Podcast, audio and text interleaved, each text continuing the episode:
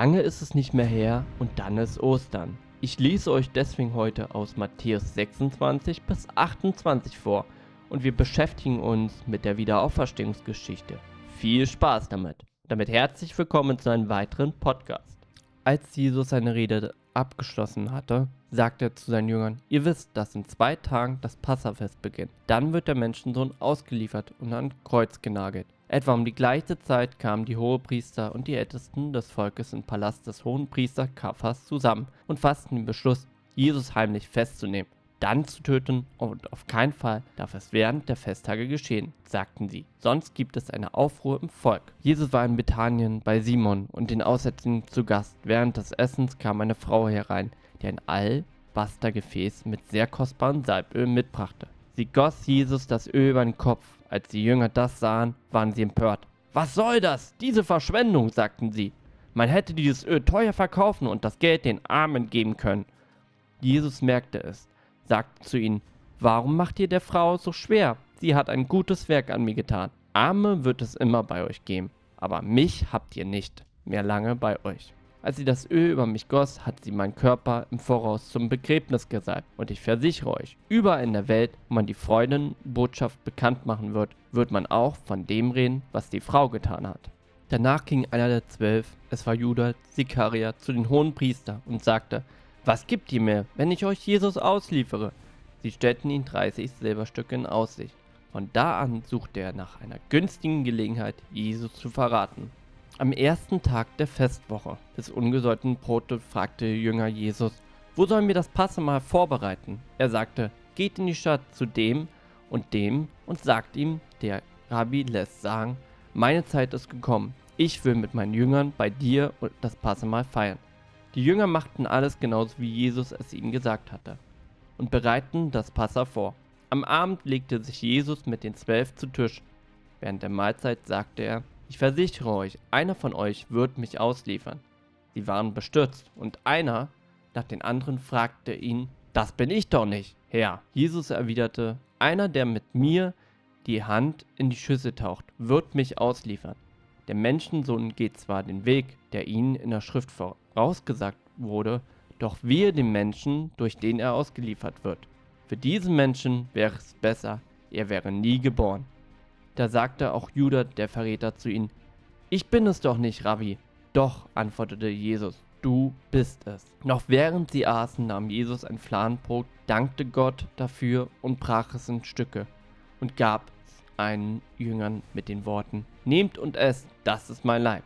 Dann nahm er einen Kelch und sprach das Dankgebet, reichte ihn an sie weiter und sagte, Trinkt alle daraus, das ist mein Blut, das Blut, das für euch zur Vergebung der Sünde vergossen wird und den Bund zwischen Gott und Menschen besiedelt.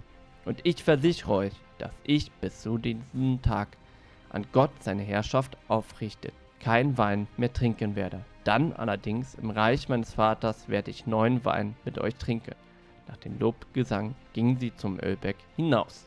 Petrus wird Jesus verleugnen. In dieser Nacht werdet ihr mich alle verlassen, sagte Jesus unterwegs zu ihnen.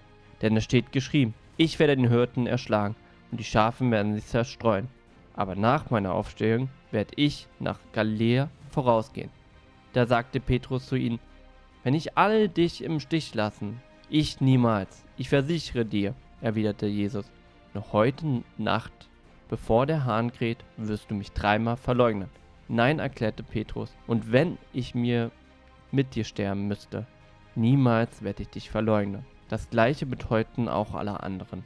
Dann kamen sie zum Olivenhang namens Gänsemani. Dort sagte Jesus zu seinen Jüngern, setzt euch hier hin, ich gehe noch ein Stück weiter, um zu beten. Petrus und die beiden Zeodeus-Söhne jedoch nahm er mit. Auf einmal wurde er von schrecklicher Angst vom Grauen gepackt und sagte zu ihnen, die Qualen meiner Seele bringen mich um, bleibt hier und wacht mit mir. Er ging noch ein paar Schritte weiter, warf sich nieder mit dem Gesicht zur Erde und betete. Mein Vater, wenn es möglich ist, lass diesen bitteren Kelch an mir vorübergehen, aber nicht wie ich es will, sondern wie du es willst. Als er zurückkam, fand er die Jünger schlafen und sagte zu Petrus, konntet ihr denn nicht eine einzige Stunde mit mir wachen? Seid wachsam und betet, damit ihr nicht in Versuchung kommt. Der Geist ist willig, aber der Körper schwach. Danach ging er ein zweites Mal weg und betete, Mein Vater, wenn es nicht ein anders sein kann und ich diesen Kelch austrinken muss, dann geschehe dein Wille. Als er zurückkam, fand er wieder die, die beiden am Einschlafen. Konnte die die Augen vor Müdigkeit nicht offen halten, er ließ sie schlafen und ging wieder weg und betete zum dritten Mal dasselbe. Dann kehrte er zu den Jüngern zurück und sagte zu ihnen, Schlaft ihr denn immer noch? Ruht ihr euch immer noch aus? Genug damit, es ist soweit. Die Stunde ist gekommen. Jetzt wird der Menschensohn den Sünder in die Hände geben. Steh auf und lass uns gehen, der Verräter ist schon da. Kaum hatte er es gesagt, kam Judah, einer der zwölf, mit einem großen Schar von Bewaffneten. Sie trugen Schwerter und Knüppel und waren von den hohen Priester und Ältesten geschickt worden. Der Verräter hatte ein Zeichen mit ihnen verabredet. Der, den du zu begrüßen küssen werde, der ist es. Den müsst ihr festnehmen. Judah ging gleich auf Jesus zu. Sei gegrüßt, Rabbi, sagte er und küsste ihn. Jesus entgegnete ihn. Dazu bist du gekommen, Freund. Da traten die Männer heran und packten Jesus, nahmen ihn fest. Doch einer der Männer, die bei Jesus waren, zog sein Schwert. Er schlug auf den Sklaven des hohen Priesters ein und hieb ihn ein Ohr ab. Steck dein Schwert weg, sagte Jesus zu ihnen, denn alle, die zum Schwert greifen, werden durch Schwert umkommen. Meinst du nicht, dass ich meinen Vater um Hilfe bitten könnte und er mir sofort mehr als zwölf Legionen Engel stellen würde? Wie könnte sich dann aber auch auf die Aussage der Schrift erfüllen, nach denen es so geschehen muss? Dann wandte sich Jesus an die Bewaffneten und sagte, Bin ich ein Verbrecher, das sie mit den Schwertern und Knüppeln aufzieht, um mich zu verhaften? Ich saß dort täglich bei euch im Tempel und lehrte. Da habt ihr mich nicht festgenommen, aber es muss sich natürlich erfüllen, was in den prophetischen Schriften über mich vorausgesagt ist. Da ließen sie ihn alle Jünger im Stich und flohen.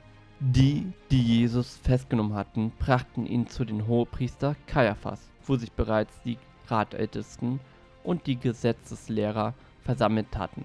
Petrus folgte ihnen in weiten Abstand bis in den Innenhof des Palastes. Dort setzte er sich zu den Dienern und wärmte sich am Feuer. Er wollte sehen, wie alles ausgehen würde. Währenddessen suchten die Hohepriester und der ganze Hohe Rat nach einer Zeugenaussage gegen Jesus, die es erlauben würde, ihn zum Tode zu verurteilen. Doch sie fanden nichts, obwohl viele falsche Zeugen gegen Jesus aussagten. Schließlich standen zwei falsche Zeugen auf und sagten, der da hat behauptet, ich kann den Himmel Gottes niederreißen, in drei Tagen wieder aufbauen. Da erhob sich der hohe Priester und fragte Jesus, hast du darauf nichts zu sagen? Wie stellst du dich zu diesen Anklage? Aber Jesus schwieg, darauf fragte ihn der hohe Priester noch einmal. Ich beschwöre dich bei den lebendigen Gott, bist du der Messias, der Sohn Gottes oder nicht? Ich bin es, erwiderte Jesus. Doch ich sage euch, in Zukunft werdet ihr den Menschensohn sehen, wie er an der rechten Seite des Allmächtigen sitzt und wie er mit den Wolken des Himmels kommt. Da riss der Hohepriester sein Gewand am Halssaum ein und rief, er hat gelästert, was brauchen wir noch Zeugen? Jetzt habt ihr die Gotteslästerung gehört. Was ist eure Meinung? Schuldig, schuldig, riefen sie. Er musste sterben. Dann spuckten sie Jesus ins Gesicht und schlugen ihn mit Fäusten. Andere gaben ihm Ohrfeigen und höhnten. Na, wer war es? Messias. Du bist doch ein Prophet.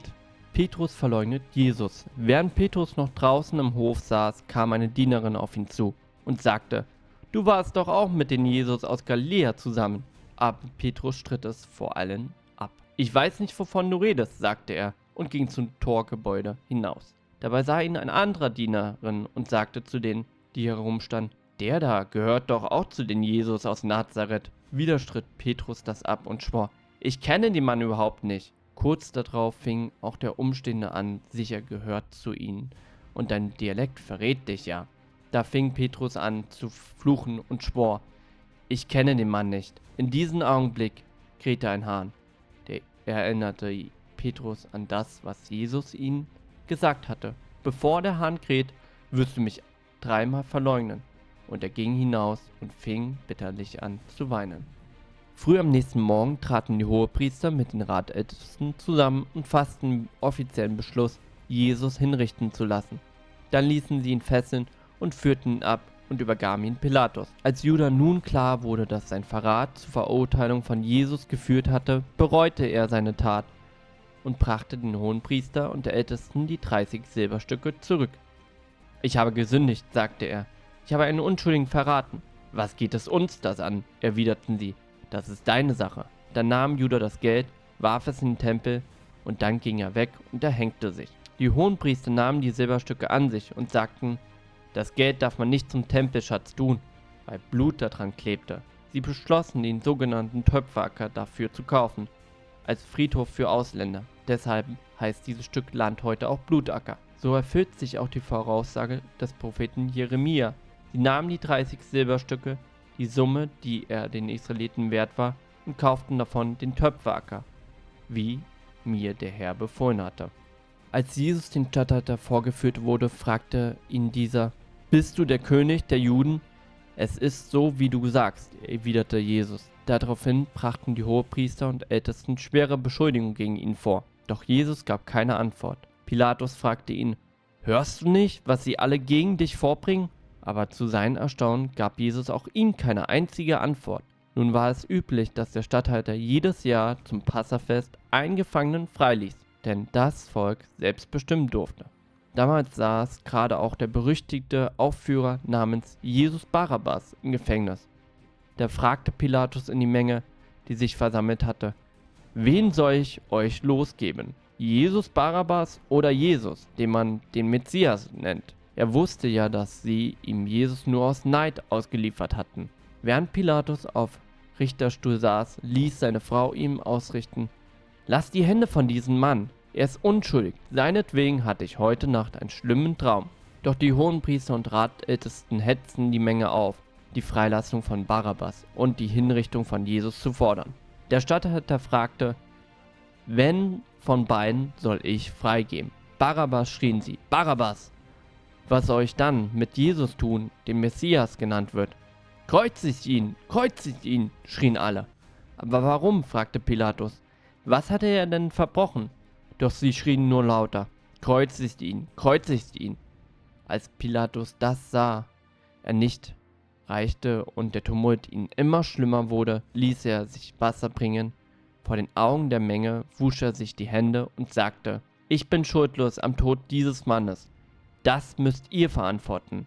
Da schrie das ganze Volk, wir und unsere Kinder wollen schuldig sein an seinen Tod. Daraufhin gab Pilatus ihn Barabbas frei. Jesus aber ließ er mit den schweren Lederpeitsche geiseln und übergab ihn den Soldaten zum Kreuzigung. Diese führten ihn zunächst in das Prätorium und riefen die ganze Mannschaft zusammen. Sie zogen ihn aus und hängten ihn ein scharlachrotes Gewand um.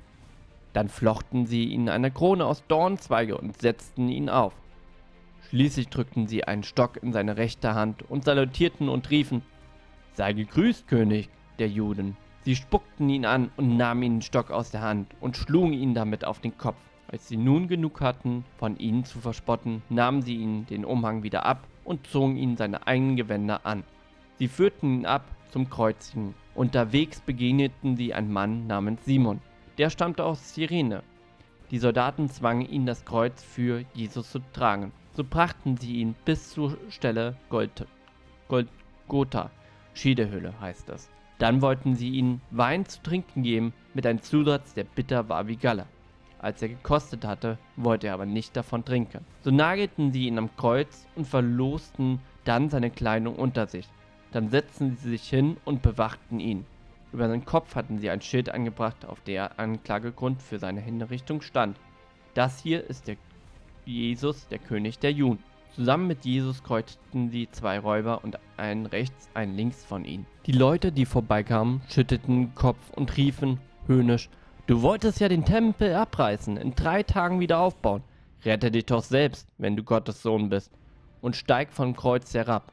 Auch die hohen Priester, Gesetzeslehrer und die Ratältesten machten sich über ihn lustig. Andere hat er gerettet, riefen sie. Sich selbst kann er nicht retten. Er ist ja der König von Israel. Soll er doch jetzt vom Kreuz herabsteigen? Dann werden wir an ihn glauben. Er hat auf Gott vertraut. Soll er ihnen jetzt helfen, wenn er wirklich Freude an ihn hat? Er hat ja gesagt, ich bin Gottes Sohn. Auch die Verbrecher, die mit ihm gekreuzigt waren, beschimpften ihn so. Tod am Kreuz. Aber Vormittag, noch am halben Nachmittag, lag ein schwere Finsternis über dem ganzen Land und zuletzt schrie laut Eli, Eli, la Shamahi, heißt, mein Gott, mein Gott, warum hast du mich verlassen? Einige der Rumstehenden hörten es und sagten, Seht, er ruft Elia. Einer von ihnen holte schnell einen Schwamm und tauchte ihn in sauren Wein, steckte ihn auf einen Stock und hielt ihn Jesus zum Trinken hin. Wartet, riefen die anderen, wir wollen doch sehen, ob Elia kommt und ihn rettet. Jesus aber schrie noch einmal laut auf und starb. In diesem Augenblick riss der Vorhang im Tempel von oben bis unten in zwei. Die Erde fing an zu beben, Felsen rissen auf und Krüfte öffneten sich. Viele verstorbene Heilige wurden aufgeweckt. Nach der Auferstehung von Jesus kamen sie aus ihren Krüften, gingen in die heilige Stadt, erschienen vielen Menschen. Der Hauptmann und die Soldaten, die mit ihnen Jesus bewachten, erschraken sehr, als sie den Erdboden erlebten und die anderen Dinge wahrnahmen. Dieser Mann war wirklich Gottes Sohn, sagten sie. Viele Frauen sangen vom Weiten zu. Sie hatten Jesus von Galiläa begleitet, ihn gedient. Unter ihnen war Maria aus Magdala und Maria, die Mutter von Jakobus und Josef, sowie die Mutter von Zedeus Söhne. Als es Abend wurde, kam Josef, ein reicher Mann aus Marithäa, der auch ein Jünger von Jesus war. Er ging zu Pilatus und bat ihn um sein Leichnam von Jesus. Pilatus ordnete Josef an, den Leib zu überlassen. Da nahm Josef ihn und wickelte ihn in ein reines Leinentuch. Er legte ihn in ein, seine Gruft, die neu aus Felsen gehauen war. Bevor er ging, wälzte er einen großen Stein vor den Eingang. Maria und Magdala, andere Maria, waren dabei. Sie hatten sich vor dem Grab gegenübergesetzt. Am nächsten Tag war Sabbat, kamen die Hohenpriester zum Pharisäer bei Pilatus zusammen. Herr, sagten sie, uns ist eingefallen, dass dieser Verführer, als er noch lebte, behauptet hat, nach drei Tagen werde ich auferstehen. Gibt es halt bitte den Befehl, dass die Gruft bis zum dritten Tag bewacht wird. Sonst können seine Jünger kommen und ihn stehlen und dann dem Volk gegenüber behaupten, er sei von den Toten auferstanden. Die zweite Verführung wäre dann noch schlimmer als die erste. Ihr sollt eure Wachen haben, erwiderte Pilatus. Geht und sichert die Gruft so gut ihr könnt. So zogen sie los, versiegelten den Stein am Eingang und versicherten das Grab mit der Wache. Das leere Grab. Nach dem Sabbat in der Morgendämmerung des ersten Wochentags machten sich die Maria aus Magdala und die andere Maria auf den Weg, um nach dem Grab zu sehen. Plötzlich gab es ein starkes Erdbeben. Ein Engel des Herrn war vom Himmel gekommen, zum Grab getreten. Er wälzte den Stein weg und setzte sich darauf. Seine Gestalt flammte wie ein Blitz und sein Gewand war weiß wie Schnee. Da zitterten und bebten die Wächter vor Angst und fielen wie tot zu Boden. Aber zu den Frauen sagte der Engel, ihr müsst nicht erschrecken, ich weiß, ihr sucht Jesus, den Gekreuzigten. Er ist nicht hier, er ist auferstanden, wie er es gesagt hatte. Kommt her und seht euch die Stelle an. Nun geht schnell zu seinen Jüngern und sagt ihnen, dass er von den Toten auferstanden ist. Er geht euch nach Galiläa voraus, dort werdet ihr ihn sehen. Ihr könnt euch auf meine Worte verlassen. Erschrocken und doch voller Freude liefen die Frauen aus der Gruft. Sie eilten zu den Jüngern, um ihnen alles zu berichten. Auf einmal kam Jesus ihnen entgegen. Seid gegrüßt, sagte er. Da liefen sie zu ihnen, warfen sich nieder und umfassten seine Füße. Habt keine Angst, sagte Jesus zu ihnen. Geht und sagt meinen Brüdern, sie sollen nach Galiläa gehen. Dort werden sie mich sehen. Während die Frau auf dem Weg waren, kamen einige Soldaten von der Wache in die Stadt und berichteten den Hohepriestern alles, was geschehen war. Sofort versammelten sich die Ratältesten und fassten den Beschluss, den Soldaten zu bestechen. Sie gaben ihnen viel Geld und vereinbarten mit ihnen, ihr müsst sagen, seine Jünger kamen in der Nacht, als wir schliefen, und haben den Leichnam gestohlen. Wenn der Statthalter davor erfährt, werden wir mit ihnen reden und ihn beschwichtigen, so dass ihr nichts zu befürchten habt. Die Soldaten nahmen das Geld und machten es so, wie es ihnen erklärt hatte. Auf diese Weise wurde das Gerücht in den Umlauf gebracht, das bei den Juden noch heute verbreitet ist. Der Auftrag. Die zwölf Jünger gingen dann nach Galiläa und stiegen auf den Berg, auf den Jesus sie bestellt hatte. Als sie ihn dort sahen, warfen sie sich vor ihm nieder. Noch einige andere zauderten. Da trat Jesus auf sie zu und sagte, Mir ist alle Macht im Himmel und auf Erden gegeben. Darauf geht zu allen Völkern und macht die Menschen zu meinen Jüngern. Dabei sollt ihr sie auf meinen Namen des Vaters, des Sohnes und des Heiligen Geistes taufen, sie belehren und alles zu befolgen, was ich euch geboten habe.